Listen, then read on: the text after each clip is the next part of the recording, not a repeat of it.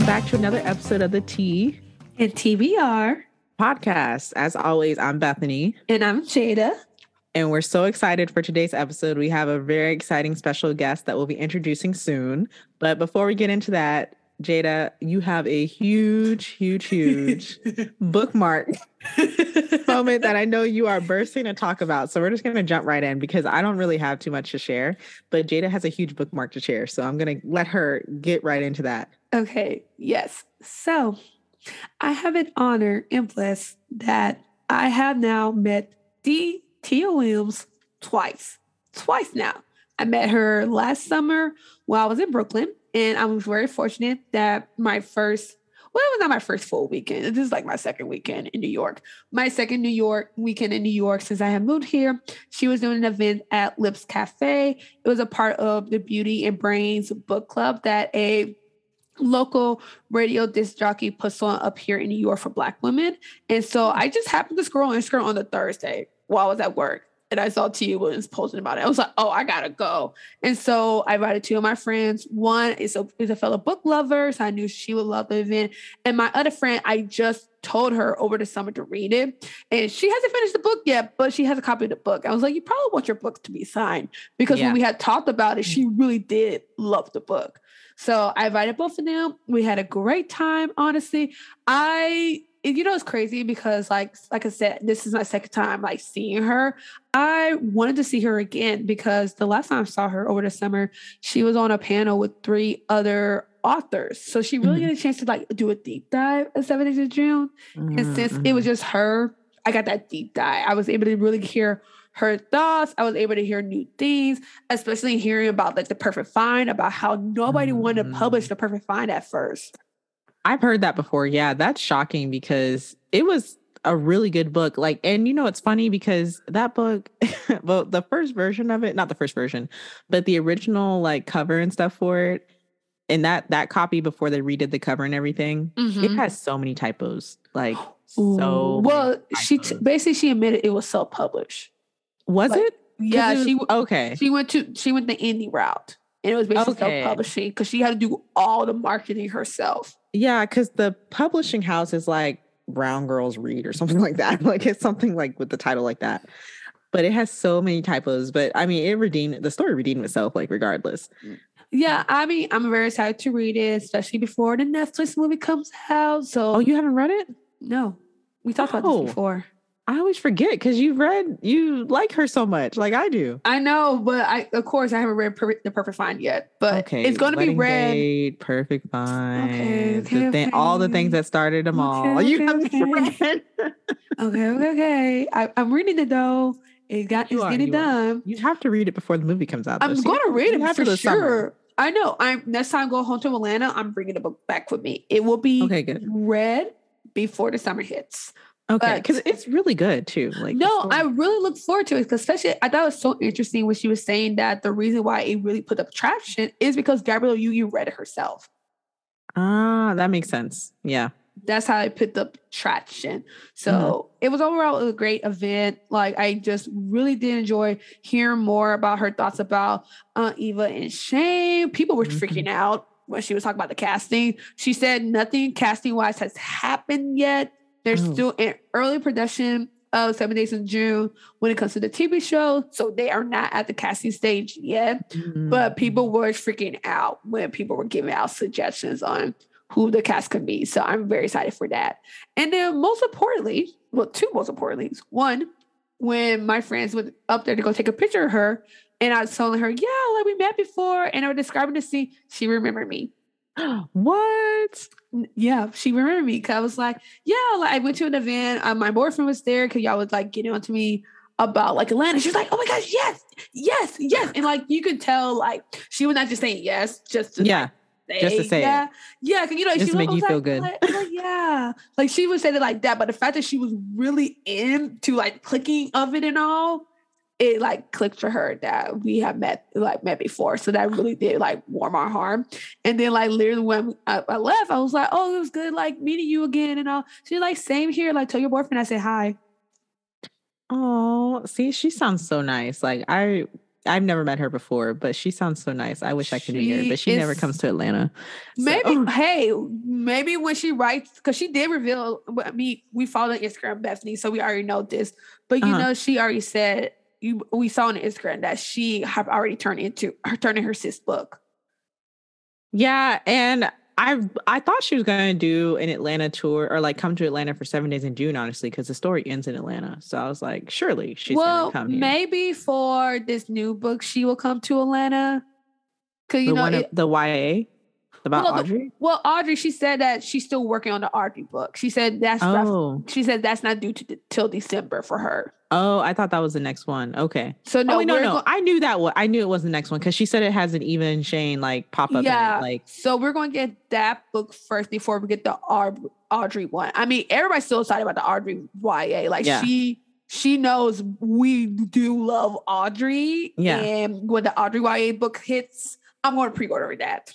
It's oh, gonna me too. I'm gonna pre-order all of them. I mean, I'm going to of- pre-order all of I'm anticipating them to sell out. Like I'm, I'm anticipating to be almost like Jennette McCurdy's book. yeah. Oh my gosh. No, I feel like after all the success she got for Seven Days in June, Mhm. we're going to have to pre-order because Yeah, it's gonna be like that. it's going to sell out so quickly. Yeah, I'd be shocked if like it was easy to get a copy without pre-ordering it because Yeah. it just it got so wildly popular. Wildly popular, especially like with a Reese Witherspoon step on approval Mhm. too. And like everyone was reading it for their book clubs. Like, I'm, I'm trying to convince my mom's book club to still read it. they should. I, I think they should too. I, I want them to read The Perfect Find first before the movie comes out. So they don't get salty that they saw the movie before they read the book. So I want them to do The Perfect Find, but I most importantly want them to do Seven Days of June. Yeah. Yeah, they should. They should do that first. Yeah, I agree. Even though it's not in like it's not in any type of order, but the the couple in the perfect find are in seven Yeah, days in June. they so appear. yeah, it makes more sense. It's like one small scene. So like it's not like the whole story. It'll make more sense if you read I- it first. yeah, but- it's like okay, obviously they're going to get together at the end. yeah, that seven days in June kind of ruins the ending of Perfect Find because you know if you read seven days in if you if you remember. I remembered for some reason, but um a lot of people I tell it to, they're like, Oh, I didn't even notice. So it's hit or miss if you like pick up on it.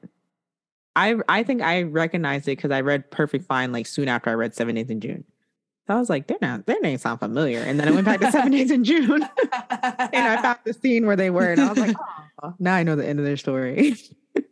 but but yes, Tia was remember me, and because she, I'm convinced because she remembered me, that's the reason I'm on her Instagram page right now. Oh, 100%. And y'all are friends now. Yeah, like, Like I also want to be her friend, but y'all are y'all are friends now. we are true friends now, true friends now. Especially because you posted my photo. Mhm. You could have posted anybody else photo on your carousel, but you chose one of one with me and my friend Christy.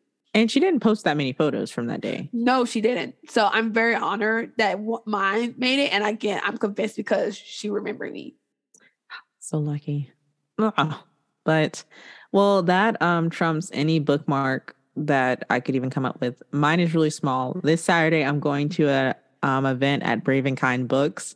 Woo, Where, we love um, Brave and Kind books. We love Brave and Kind Books. And Tiffany D. Jackson will be there. I love her. So I'm really excited um because I get to hopefully discuss my theory about the end of um oh, why am I blanking on the name?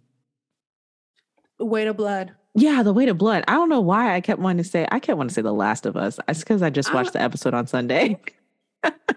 the Last of Us is still fresh in my mind because that's what I really wanted to say the name of the book was.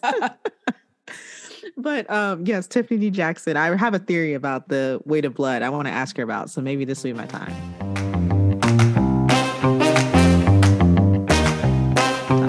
So Bethany, guess what? So as we know, as we're recording this, it's the night before Black History Month.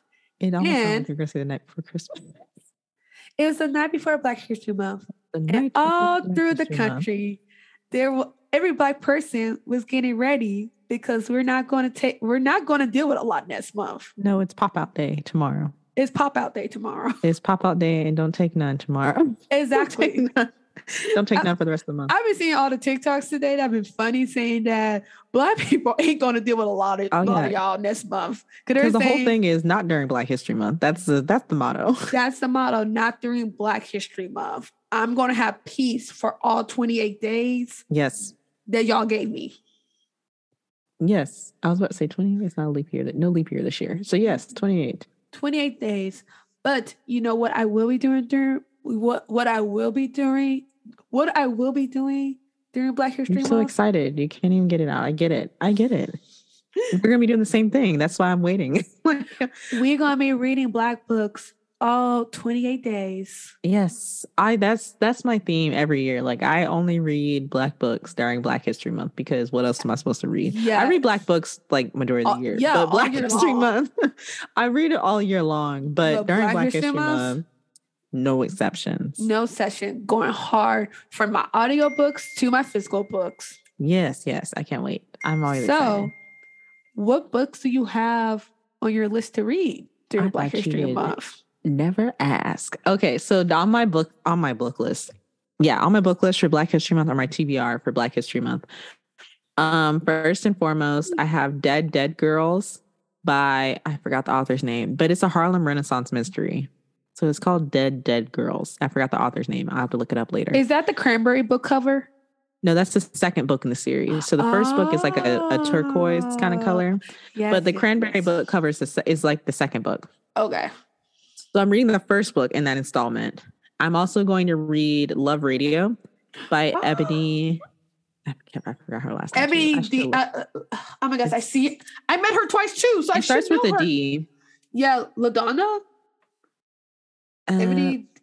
Let me look up Love Radio. I was about to say Ebony D. Williams. I was like, no, that's not it. no. Oh, Ebony LaDelle. There I was is. way off. It does not start with a D. so Love Radio by okay. So I'm gonna start over. Dead Dead Girls.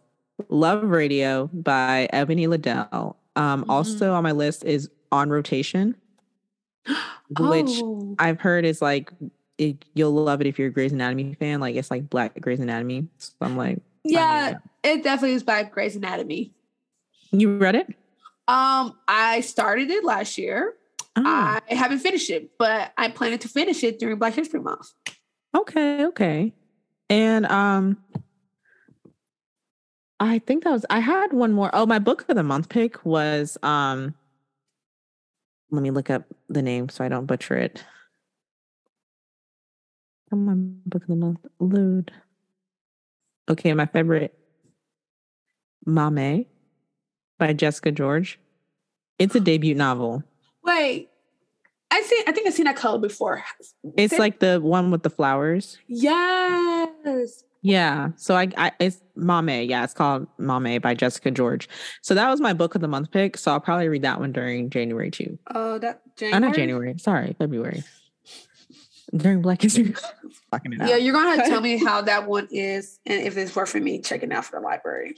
Yeah, it sounded the synopsis sounded really good, and it's her first novel. So I always Mhm. support the debut authors on book of the month, especially. Of course, of course. But Jayda, what are you reading? All right. So for my Black History Month reading, um, I'm literally looking at my bookshelf because I already brought so many books with me for my this this leg of New York to slowly move up. I didn't want to bring all my books, so I made sure I brought enough Black books to hold me over. So Of course. I will be reading during Black History Month. I have Honey and Spice, which I'm really ashamed at that I haven't read yet, but I I'm haven't read it either. I have. I'm really, really looking forward to reading it. Honey and Spice.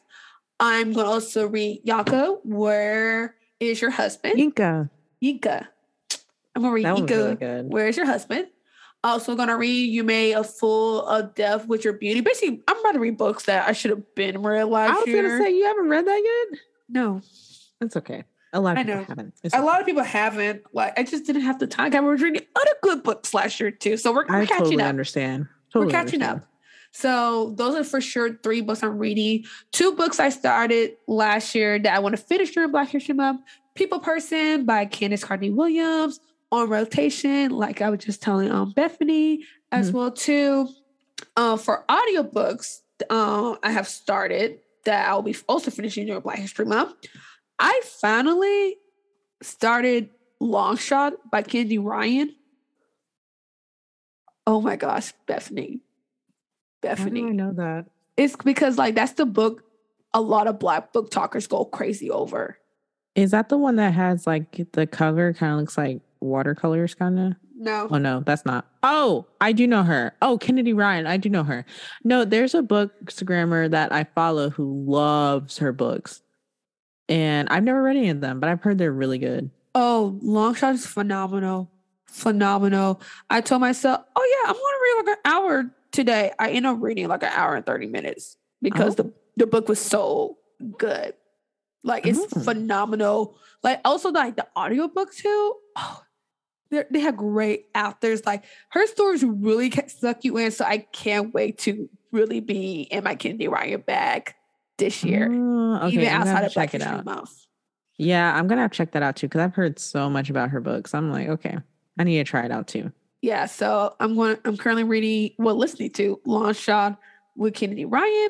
I also will keep listening to How to Fail at Flirting by Denise Sorry, Williams, And- and then most importantly, Bethany's favorite book that she's going to be asking this author a question about on Sunday, The Weight of Blood, Tiffany D. Jackson. You're finally reading it. well, I finally accepted it on Libby. Oh, it's time. Okay. Um, I'm really interested to hear your thoughts on that book because um that was a wild, wild read. It really didn't get wild to the end. Have you? No, I don't want to say that. I don't want to ruin. I won't. don't, ruin don't, it. don't ruin it. No, I Don't wanna ruin ruin it it. for you. No, we're not going to ruin it. I was gonna compare it to a show, but nah, I'm gonna let you read yeah, it. we're not gonna ruin it. But yeah, I'm very excited about my Black History Month reads. I'm tempted, and I'm going to, audience. I'm gonna let Bethany decide. I kind of really want to buy the Davenports. That I feel like that book's been coming out for like that. I feel like that book's been out for five years already, and it still it's not out yet, right? No, it, came just out today. I feel out like it's been out for five years already. It has been. It kind of been five years. That like was a book that I was like, I that's a it's It was like a before I let multiverse, go. it's the It was like a before I let go situation. You know how yeah, where I thought it was out and it wasn't. and then Yeah. I kept thinking it was out and it still wasn't. Yeah, like you know, when I finally got a copy, I was like, "Oh my gosh, it actually is, it actually Yeah. exists." I can They actually get a copy. advertised that book for I feel like years before. But is came it a out. bad thing that they were advertising that black book for years? Uh, it was kind of it wasn't bad, but it was weird because I was like, "What's taking so long?" Like, like why is the release taking so long? I mean, think about it. Happy Place been on. We've been advertising Happy Place for years for years uh, now as well. no, it's only been like she started advertising Happy Place as soon as Book In Lovers came out. August, yeah. Yeah, that makes sense because it was like, But here's th- my second book. My next one's coming out immediately after. but this it, person, I was like, I feel like it has been years, I think it was around the same. and we time. don't know this author. So I was like, So yeah, it's her was- it's her debut. So I think they really wanted to do a big push to make sure they people don't do knew that about with it. anyone else. So I was like, what is the difference with this one? Well, I was, it came. Well, it came out today. I'm tempted to go ahead and buy it. I think you should because it's been coming out for five years now, and it's finally out. We should pay our respects. Yeah, I want to pay my respects. So she is a debut author. I want to go ahead and support her as well too. I was actually surprised Book of the Month didn't pick it because I was like, it's Yeah, been coming well, out for I 10 think- years at this point. Do you think it's because Barnes and Noble got it first? Because it's their YA pick for the month. Yeah, that's probably why. Yeah, that's probably why. Actually, that makes a lot of sense because I was like, is it out yet? Like, I kept trying. th- This happened to me with another book. Also, I think Bookstagram has ruined a lot of book releases for me because yeah, they'll post reviews for books and they'll be like, coming out in April of 2025. And I'm like, because you know with? Happy Place by Emily Henry, you know people are already read it. Like people already read it. People started that reading it doesn't back surprise me as much though because she's so well known and it came out immediately she announced it immediately after book lovers Yeah, that makes more sense to me but this for a debut author by the time you post the review in the book but between the time you post the review and the book comes out i've forgotten about it already that's the thing that's why i was like maybe that's why they're pushing it so hard and maybe because they knew barnes and noble was going to pick it for their like book pick maybe that's what it was yeah. 'cause I'm like, I don't think I really want to go to Barnes and Noble to get the book. I think I want to go to like a Bookstore Magic to get the book. hmm because I'm like, I don't need to go to Barnes and Noble and be disappointed and get by their BOGO table because at this point, I feel like I own most of the BOGO table. Um, same also, but no, because my Barnes and Noble, as I said before, caters to old people. So my book table does not look as good as James ever does. They cater to people like 70 plus at Yeah. Barnes and Noble. I'm but yeah, so I'm pro- I'm probably gonna buy over the weekend. Not even gonna hold you. Let me know. I'm interested, but also I feel like I've been interested for so long that I'm Well, not see, interested. I anymore. thought about just getting it in from the library, but it's already has several months hold on it. Oh. Well, then go get it. You should go buy it. yeah, I that's sometimes I feel like I need to buy the book because Yeah. if it's several months, I don't know why I won't get this book.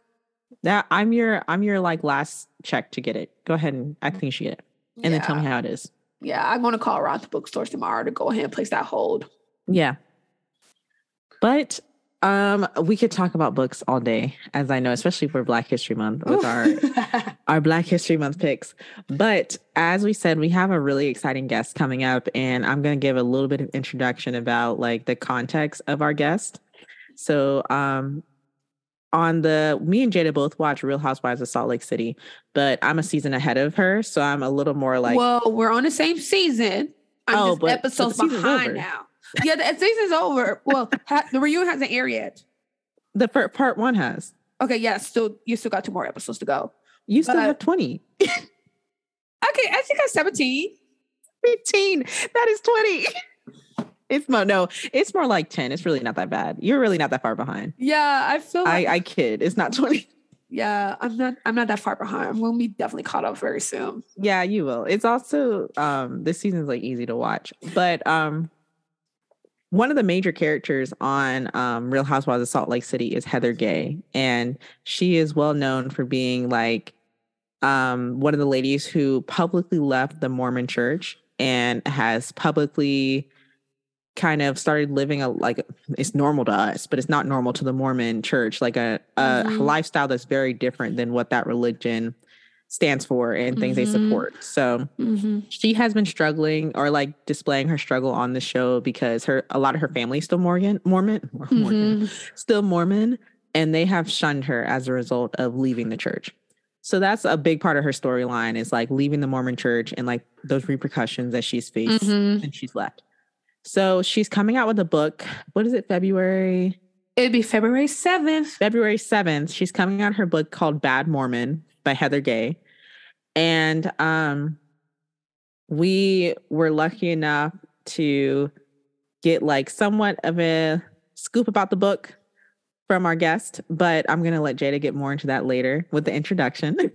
but we just wanted to introduce, give some background on like who Heather Gay is. She's one of the real housewives of Salt Lake City. She's one of the more popular housewives on the show too. Mhm. Like Mhm. she's um in by no means comparable to like the like Porsha or Nene. She's not comparable in that way. Yeah. But she's more so like in terms of Salt Lake City, she's like the like the Teresa Giudice of like Salt Lake City, aside from like Jennifer Shah. Yeah. I- Yeah. yeah. Like she's definitely like not like- compared to like an NBA team. she's always first chair. she's a you know? franchise player. Like she's a major franchise Yeah. staple. She is like she's always first chair at the reunion. So like that says a lot. If And you're you know, first chair at the first chairs reunion, are important. they're most important. They're the ones you know aren't getting fired. They're never gonna get fired. I mean, I mean, Yes. never, I mean, never say never, but like they have The most chances of getting fired. And Yeah. the- on this cast. Yes. So I'm going to let Jayda actually introduce our guest now that everyone has a better idea of who Heather Gay is and what show, which franchise she's on in um, the Bravo universe. So Jayda, who who are you having on the show?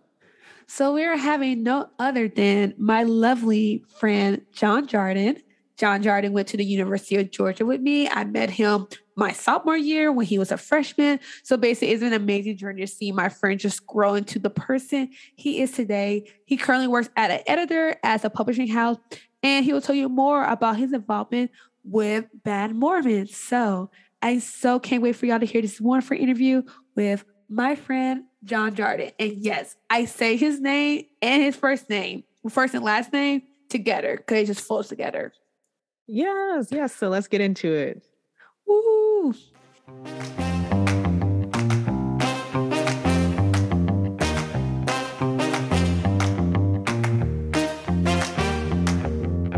And we're back. And we're back. And this time we're joined by my lovely friend, John Jardin. John, say hi to the fans. Hey, y'all. John, as I was saying in the previous intro that we made before the music, is that John currently works as a literary agent here in New York. So we're super excited to have you on the show. John is a fellow Bravo. Well, how did Bravo call their their fan base, Bethany? A Bravo holic. Oh yes, yes.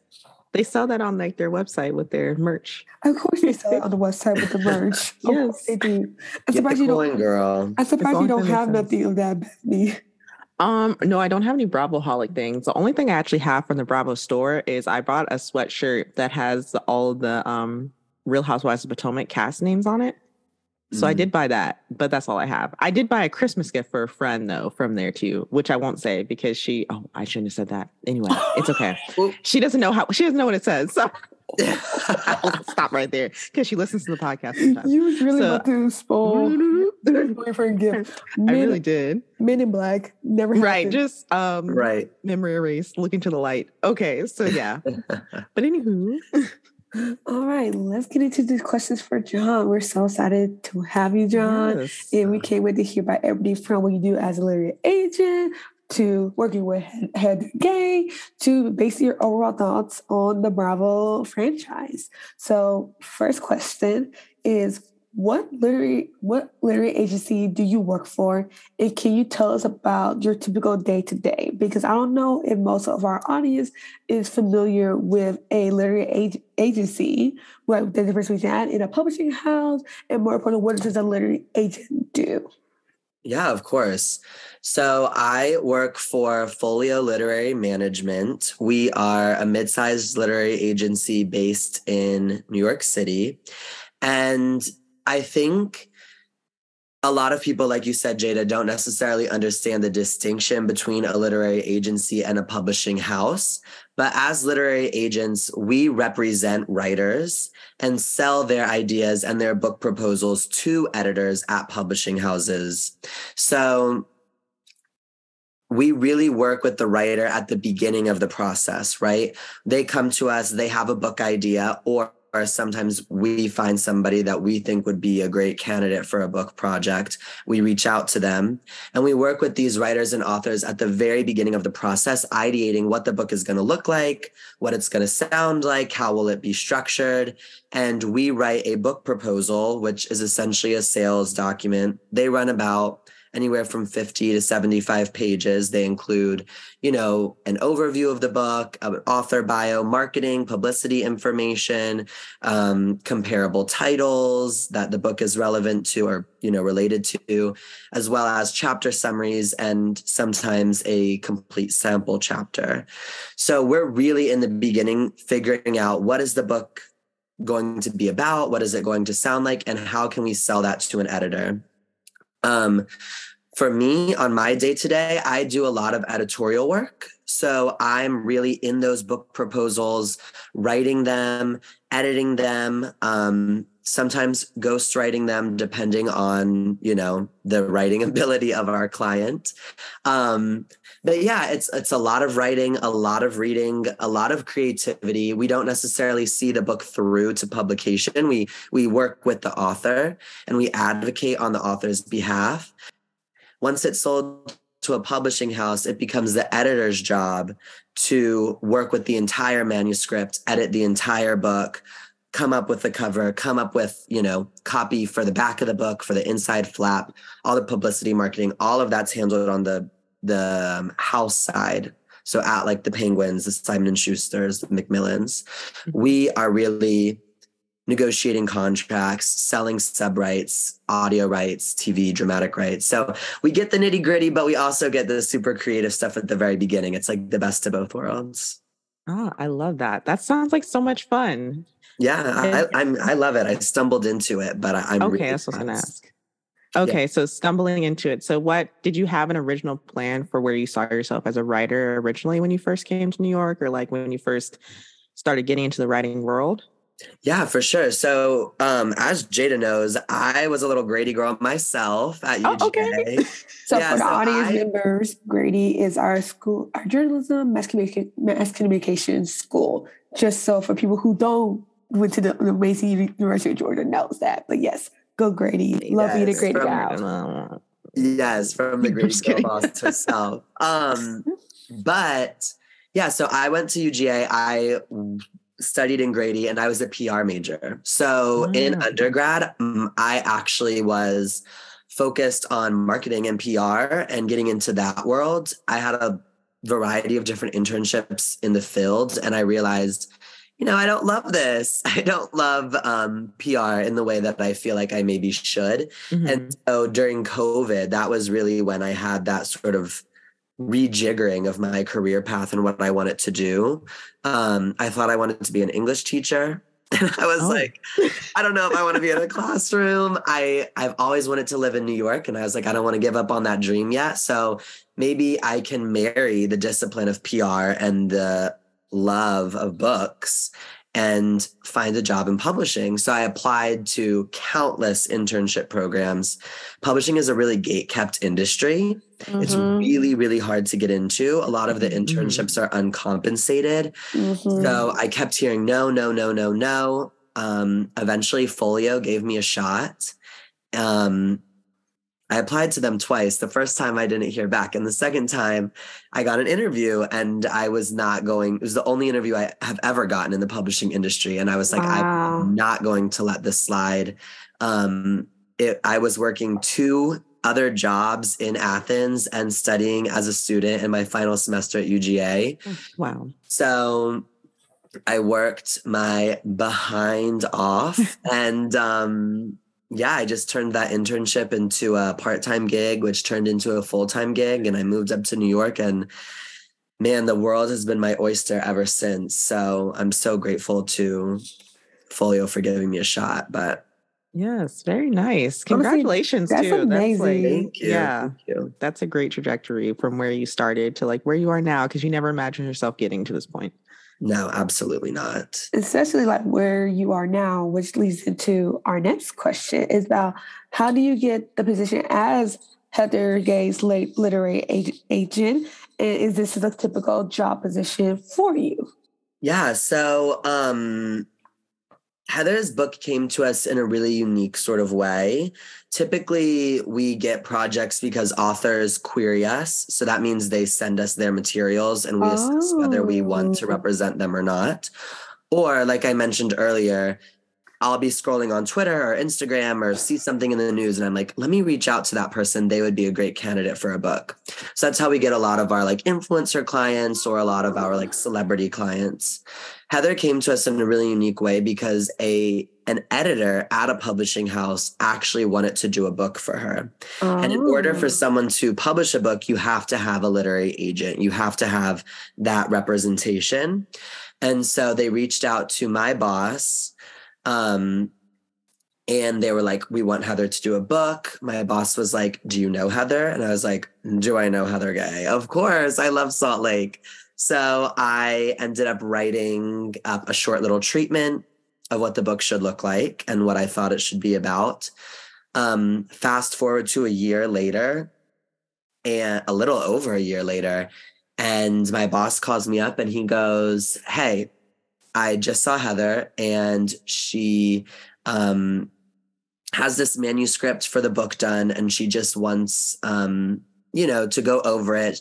There's some things that, you know, um, she wants to change and she wants some help changing those things. So I I got on the phone with both he and Heather and it instantaneously was clear that we had great chemistry and we were off to the races. So um, that is how Heather Gay came into our orbit. And we've worked with other um, housewives before, which I'm not able to disclose um because your boy signed an NDA. But, um, yes, we don't want to get you in trouble with the law. no, but but check the press, girl, because there's some interesting stuff coming up. So that's all I'm gonna say there. But that's how Heather came into our orbit, and um, yeah, she's just an angel. So I feel like when it comes out, who else is writing a book? I feel like I'm, I'm, I'm, I'm obligated to see you to leave. Like, is this what you're talking about? Yeah, exactly. You got to have the follow up confirmations, right? Because now it's on now it's on our orbit. I this is the PR the PR major in me. It's just coming right. out, dropping the little nuggets and then exactly. like running away from it. No, I literally do running. that all the time. with My advertising friends because you know all of us sign NDAs for the clients we worked on. So then when they're like, yeah, I'm working on this with blah blah blah client, and you're gonna see it very soon. So then when it drops, I'm like, is this what you were talking about? Mm. Right. Well, that kind of leads into our next question. So we all know you got to work very closely with Miss Heather Gay. So how was it working with Heather? Because you know we only see her like what they want us to see of her on the TV. Mm-hmm. You know, mm-hmm. so and, you know, well, not even like what they wanted to see, what they want to see, because obviously yeah. so much footage Oh yeah, that's what I mean. Yeah. So we definitely don't get to see like any of the housewives as like their full person. Yeah. Aside from like obviously like social media interviews, mm-hmm. but yeah, how was it working with Heather? Uh, yeah, I love Heather. Heather is a doll. She is like it's so weird because I think when we when I first started talking to her, um I was obviously like a little starstruck because I, I am a fan of the show and, mm-hmm. and I I've been a mm-hmm. fan of her on of the course. show. Um, but she is so charming and loving and just caring. Like she's like a girl's girl, you know what I mean? Mm-hmm. So mm-hmm. it was it did not take long for our facade to just drop. And also just like the nature of the work that we did together, it was very intimate work um, to write a book is a really vulnerable thing and so it's like sit with somebody as they're going through that process you know they're they're telling their story perhaps for the first time ever and mm-hmm. that is uncovering a lot of you know mm-hmm. old memories and, and a lot of old hurt and so mm-hmm. you're really with somebody in a unique time in their life and so you have to get close and um, it, it did not take long for heather and i to get close I consider her a great friend, a great mentor. She is everything that she is on the show and more. She just is so genuine. Like mm-hmm. nothing is put on, nothing is nothing about her is scripted or fake or anything. Like she there is that's HBIC for real for real. oh, that's nice. Yeah, I'm glad that you were able to have like or form that relationship mm-hmm. with her and like that it was actually a pleasure working with her because you never know what you're going to get from people mm-hmm. that you mm-hmm. really don't know and you're watching on TV. So mm-hmm. that's good that mm-hmm. she was actually nice and like genuine because you just never know what you're gonna get. So also, good. I'm just not surprised she's a girls, girls. Like I feel like we see that a lot in Salt Lake City that mm-hmm. she's the main group harmonizer. Like she does want everybody to get along. So I'm not surprised that she is a girl's girls, honestly, because I yeah. see that on screen all the time. Yeah, yeah, that also doesn't surprise me. I do see that too. She's also like a businesswoman. Like I think that the mm-hmm. I think mm-hmm. the show really like does not give her enough credit for the fact mm-hmm. that like both her and Dre, who is her um, business partner, yes. so is featured mm-hmm. on the show from time to time. Dre and Heather have built this like multi-million dollar like mm-hmm. med spa in mm-hmm. Salt Lake. And they like these are two women running a business in a field predominantly dominated by like cis hetero white men. You know what I mean? Mm-hmm. And they're like single mothers just really doing the do. You know what yeah. I mean? And I don't think that the show necessarily features um that side of her a lot. Like she's she is a bad I would say I'm curse, not, but you know what I mean. yes, yes, yes. I would say I'm not surprised because I feel like maybe I'm outing myself, but like I feel like for somebody who now watched the new Kardashian show on Hulu, and they're mm-hmm. showing way more of their businesses, I can definitely see that because I feel like on E, they had these businesses. E was just not featuring their businesses that they had. They're like they're maybe like missing time to time, like, oh yeah, Good American, Skims, Kylie Cosmetics. But it feel like with the actual show that they produced themselves, you actually see like, oh wait, y'all do a lot for y'all business day to day. Y'all not just sitting around eating lunch and all like, no, y'all are like working out. From working out, you go check on your kids. From check on your kids, you start running your business and doing things to for your business. So I'm definitely not surprised that reality TV sadly downplay people businesses because they're kind of like, mm, is that really interesting to the viewer to see like what all goes Right. into your business? But I feel like a lot of viewers love seeing that because I feel like it makes them more relatable and realistic in a Mhm. sense where they're kind of like, oh, you're just not somebody who go to lunch, go to parties, and all of a sudden, like you actually or you have something bigger than yourself going on as well. Well, Yeah. reality TV also, unfortunately, they tend to only show when your business is going badly because that's what's more entertaining. Mhm. so we don't get to see like the successful businesses. Like we see little nuggets of Beauty Lab and Laser, like on the show with like when Heather was expanding, opening new locations, which like is an indicator, obviously, that she's doing very well with it and the business is doing very well. But normally it's like, oh, this happened, she lost money, blah blah blah. So which Mhm. we also see on the show with like some of the other ladies. Yeah. So Yeah, some of the other about- ladies. Yeah, Mhm. we're I'm gonna get into that later. but um, yeah, unfortunately, Bravo they love to you know showcase what is there for entertainment value, which is at the expense of Yeah. some of the people on the show.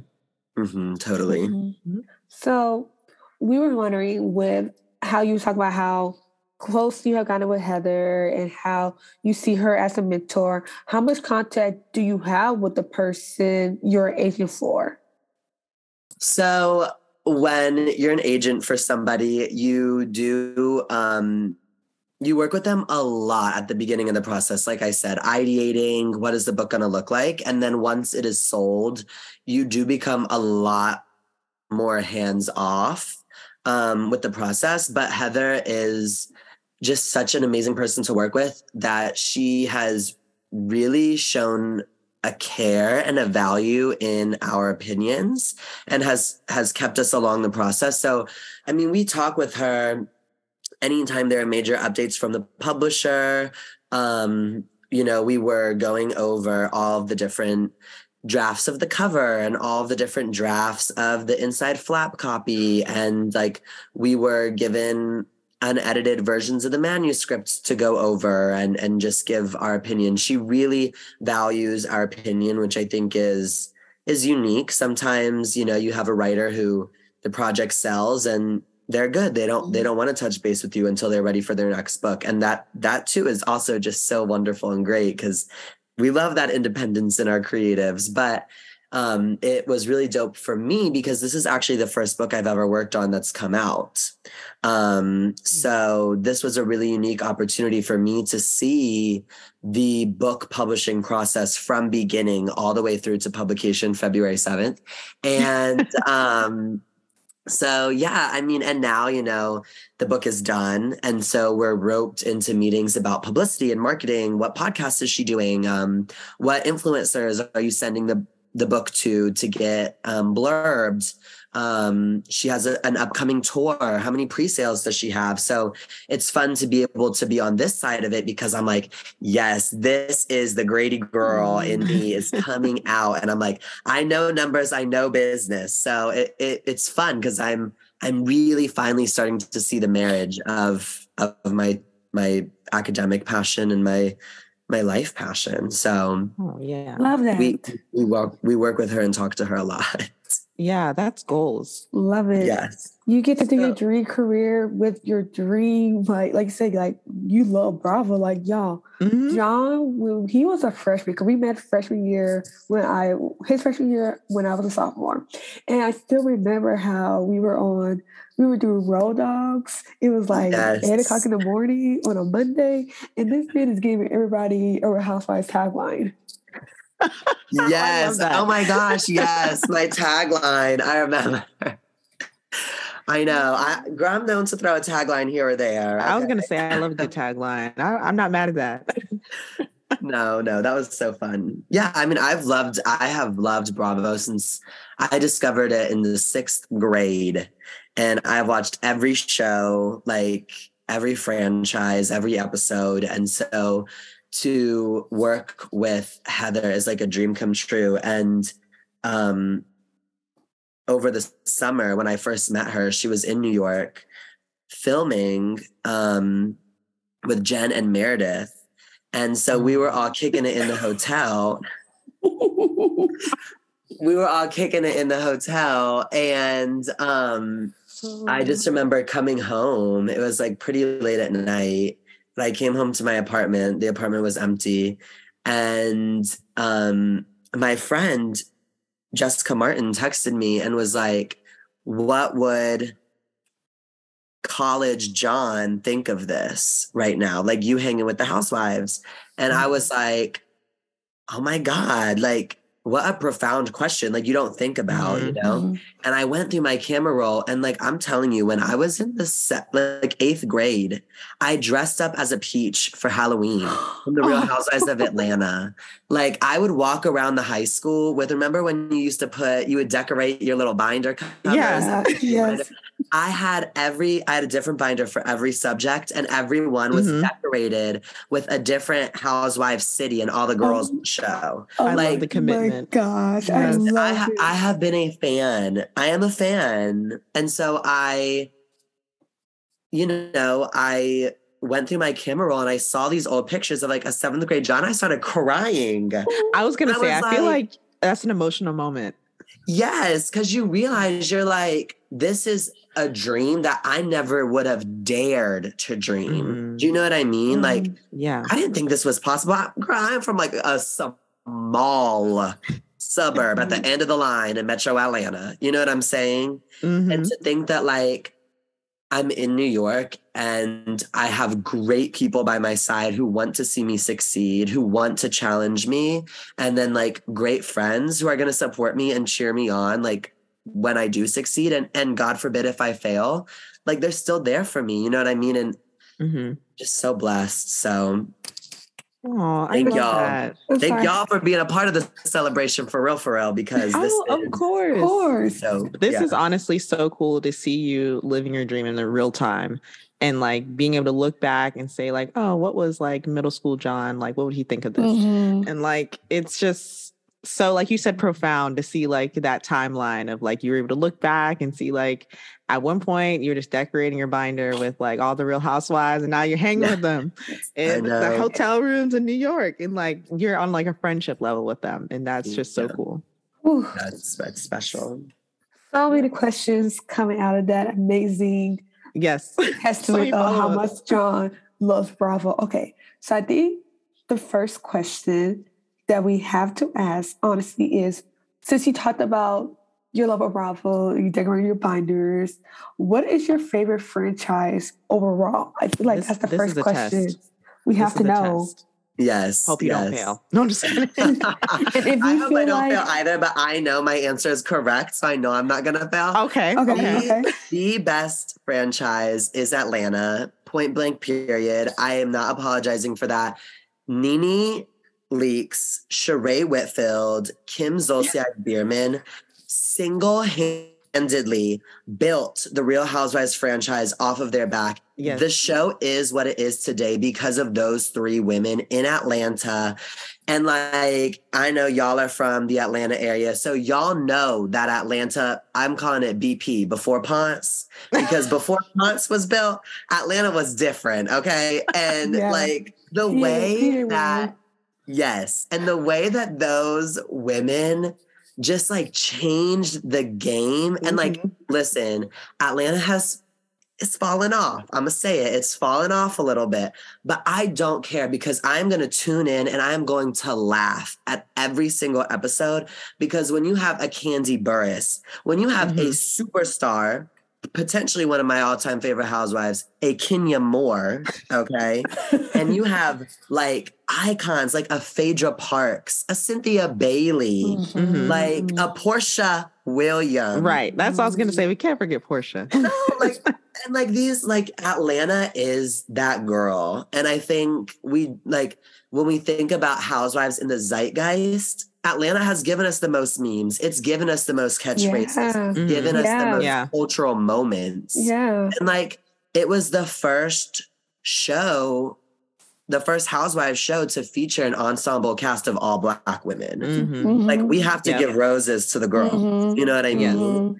Yeah. Um, and I love Candiace Dillard Bassett. We can get into that later. Oh, me too. Um, I Ah, love Candiace Everyone Dillard hates me. I Not hates me, but everybody's like, "Why do you like Candiace?" And I'm No, like, oh, but, I but love. I everybody's everybody's on the wave now. I feel like after this season, people are like, Finally, I don't want to admit it, but they're like, man, I like Candiace. I do Yeah. like Candiace. and because sometimes me she makes it Candiace are- hard to love her, but I just love Candiace. Yes, and one one thing I love about Candiace is that every time, not like almost every time that people ask her about Potomac, she always references the Atlanta Housewives, and she's like, Mhm. "Give the flowers to the girls that did it first. Yeah. And that to me, that's how you know Candiace is real Mhm. because Mhm. she's going to give the flowers to the girls that did it first. And so Atlanta to me is just the absolute best. Also, there are hometown girls. Yeah. Like, how are we not going to root for the hometown Yeah. team, man? exactly. Exactly. It's funny you mentioned Candiace about giving flowers to Atlanta. 'cause I was just thinking the same thing too about how Candiace, and not only um, a lot of the Potomac girlies do give credit a lot to Atlanta Mhm. because they like, they're like, Mhm. if Atlanta never happened, Potomac could never happen. Like Atlanta And- walked, so Potomac, Potomac can run. because now you have two amazing franchises that are predominantly black women. Like Yeah. that's so Mhm. crazy to really say that the black girlies are really killing it in the Real Housewives, and you can even say like Garcelle's killing it on um, Beverly Hills as well too. So Mhm. it's really like a t- like shout out to Bravo, shout out Andy Cohen for realizing like we need black women in part of this Yeah, franchise. Dubai now too. Real Housewives Mhm. Dubai. Right. And Miami, like Miami is one of the most internationally and like multicultural, I think, franchise. I know the most multicultural franchise we have too. Yeah, So, they're like- becoming so diverse now, which is great. Mhm. Yeah, give it up to the Atlanta girls. Yes, they started it all. that, that's my favorite. That's my favorite. I stand by it. Although I will say, a close second is New York because when New York was good, New Mhm. York was great. Like you cannot erase Mhm. seasons like season four is like so underrated. I think season four is great, but like season five to 11 of New York is just gold when you have like the Carol Radziwills and like the Sonja Morgans and um the the Dorinda when Dorinda was so good. So yeah, Atlanta for sure, and New York is a very close second. The two cities I rep too. So That's what I was gonna say. Like where you came from, where you are now. How iconic. exactly. How iconic. Yes. And I agree with Atlanta. I'm hope I'm I'm have a lot of faith in this next season because it came it became a little slow these last two seasons. Honestly, once Porsha left, it became a little slow. But I think they're gonna pick it back up. I have faith. But I, I do too. And like, I mean, yeah, they have good girls. I think this Mhm. is my hot take about Atlanta is they need more girls from Georgia. Like they need more Mm. girls Yeah. from Atlanta. Cause now they have like Drew, who's from Mhm. Chicago, and Yeah. Who's from Jamaica and like Mhm. lived in Texas for a while. So it's like, and Kenya, I I love Kenya. Like I cannot talk enough about Kenya Moore, but like she also is from Detroit. So it's just Yeah. like Yeah. where wh- the show was good because you had the NeNe who was from Yeah. who grew up in Athens, Athens. the Phaedra Yeah. from Athens, Mhm. even Cynthia from Alabama, like she's from the Mhm. South, you know, Yeah. and like It makes a Mhm. difference. Porsha from Decatur. Like Mhm. when you have those Atlanta girls that Oh, you get forgot Kandi's from Fulton County. oh girl, Kandi Yeah, Burruss. exactly. Well, went to we my- do that. No. She went to my cousin's high school. Like she's an alum of my cousin's high school. Yeah, try, Oh, yeah. yes. We listen. Kandi Burruss is that girl too. Kandi Burruss Mhm. is the Georgia Peach, but like, yeah, when you have the girls that like know Atlanta BP, then they get it. You know what I mean? Yes. We don't have these like these gentrified Atlanta housewives. We want the Yeah. OG Atlanta housewives, the girls that were here before. The homegirl. I've only girls. seen because right now, eh, like you said, everyone's only seen Atlanta and like how it is now, like in one Yes. way. And so, yeah, I do think that that's what's missing. You're right. That's a good hot take because that is. I've been trying to figure out what it is, and that's what it is. We don't have enough Atlanta housewives from Atlanta, and that makes a difference. yeah, it like- doesn't it doesn't feel like Atlanta Mhm. anymore. It feels Yeah. just like a housewives show with rich women, you know? Mhm. Just living in Atlanta, but yeah, Yeah. yeah, I agree. That is definitely what it is. Because I've been trying to figure it out. Like, what is off? And that's what it is. Because when they brought brought Sheree back, it like kind of picked up steam again because you know it was very nostalgic. She by Sheree, Yes. spring, summer, fall. That's my favorite. Joggers. My, Yeah, you know, our my Black ERG at work, employee resource group. Um, that's our favorite meme to go about when things are going away. We're like, mm, spring, Spring, summer, maybe September. Like that meme Yeah. always pops up. Yes.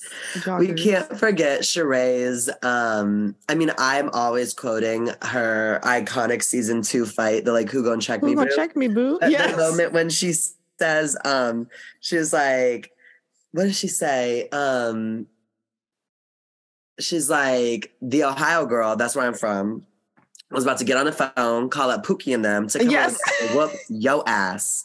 Seriously. And she goes, whatever happened to customer service? Yes. and when she sits back and is like, "Are you all right? Yes. And there's such right?" an underrated, I, iconic Atlanta moment in season Yes. one where Kim Zolciak Biermann is sitting down with um like Dallas. What's the record producer's name? Oh my God, Dallas Austin. Oh, mm-hmm.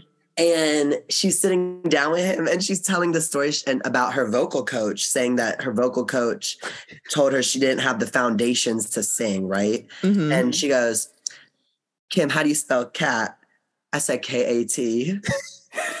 and she just keeps rolling, and no one Yes. addresses the fact that she just spelled cat with a K. And Sheree looks to the camera and gives like these the most judgmental eyes, like, okay. yeah, like anyway, I guess. Yes. Anyways, I love Atlanta. I love Atlanta Housewives, and I I do have hope for the future. They just need more of Kandi's friends. Like get Kandi's friends. I guess they're they're trying that girl Monyetta. yeah. but It she looks was like, she's going to be a regular for this. Yeah, she was nothing last season. So hopefully she, you know, I, I'd love to get to know the girl. Yeah, because I thought they were going to make Shamea full time because she was originally Kandi's friend. Shamea would be a good Mhm. one. Okay, fun fact, John. I actually had talked to her before because so, Shamea. Yes, so my dad, my parents technically, but really my dad, my parents are se- monthly season ticket holders to the Hawks. And she is actually the MC for the Hawks. So she's always at Hawks games MC. And so sometimes they will have member events that my dad, my dad is invited to. And she will be the MC. So they have one with a workout for um one of the Hawks players. And so her catchphrase at the Hawks game is "Hey, best friend." And so I just love her energy. And so my dad literally FaceTime me her FaceTime me, and she was on the other line. Oh, that's I, Oh. yeah, that's cool. Shamea's a cool girl. She's a Decatur girl too. Mhm. She, Shamea would be really good on the show. On the show, actually, I I would I 100 percent put my um is it my ballot my ticket. I put one of those Your in vote. my Bet on. Shamea. I'm betting on Shamea. Like go Betting on Shamea. go ahead and make, give her a piece. Like see what she's about. Yeah, I'm really excited to see how they revamp the cast this year because I think they're going to make a lot of changes. Because I think they kind of started picking up on like, okay, the fans are kind of starting to not fall off, but they're like, all right, what are we going to do?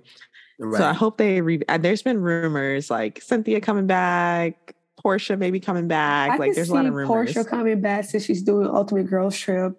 And Yeah. She's not, and she's not on like an ex wives trip. She's on a regular yeah, Ultimate Girls with trip. Gizelle and Candiace. Yeah, and Heather and Whitney. So Heather, she, Mhm. yeah. Oh, don't worry. We're we're looking forward to that season. I can't wait for when drop Bravo drop that. Hey guys, it's Jayda here, hopping on real quick.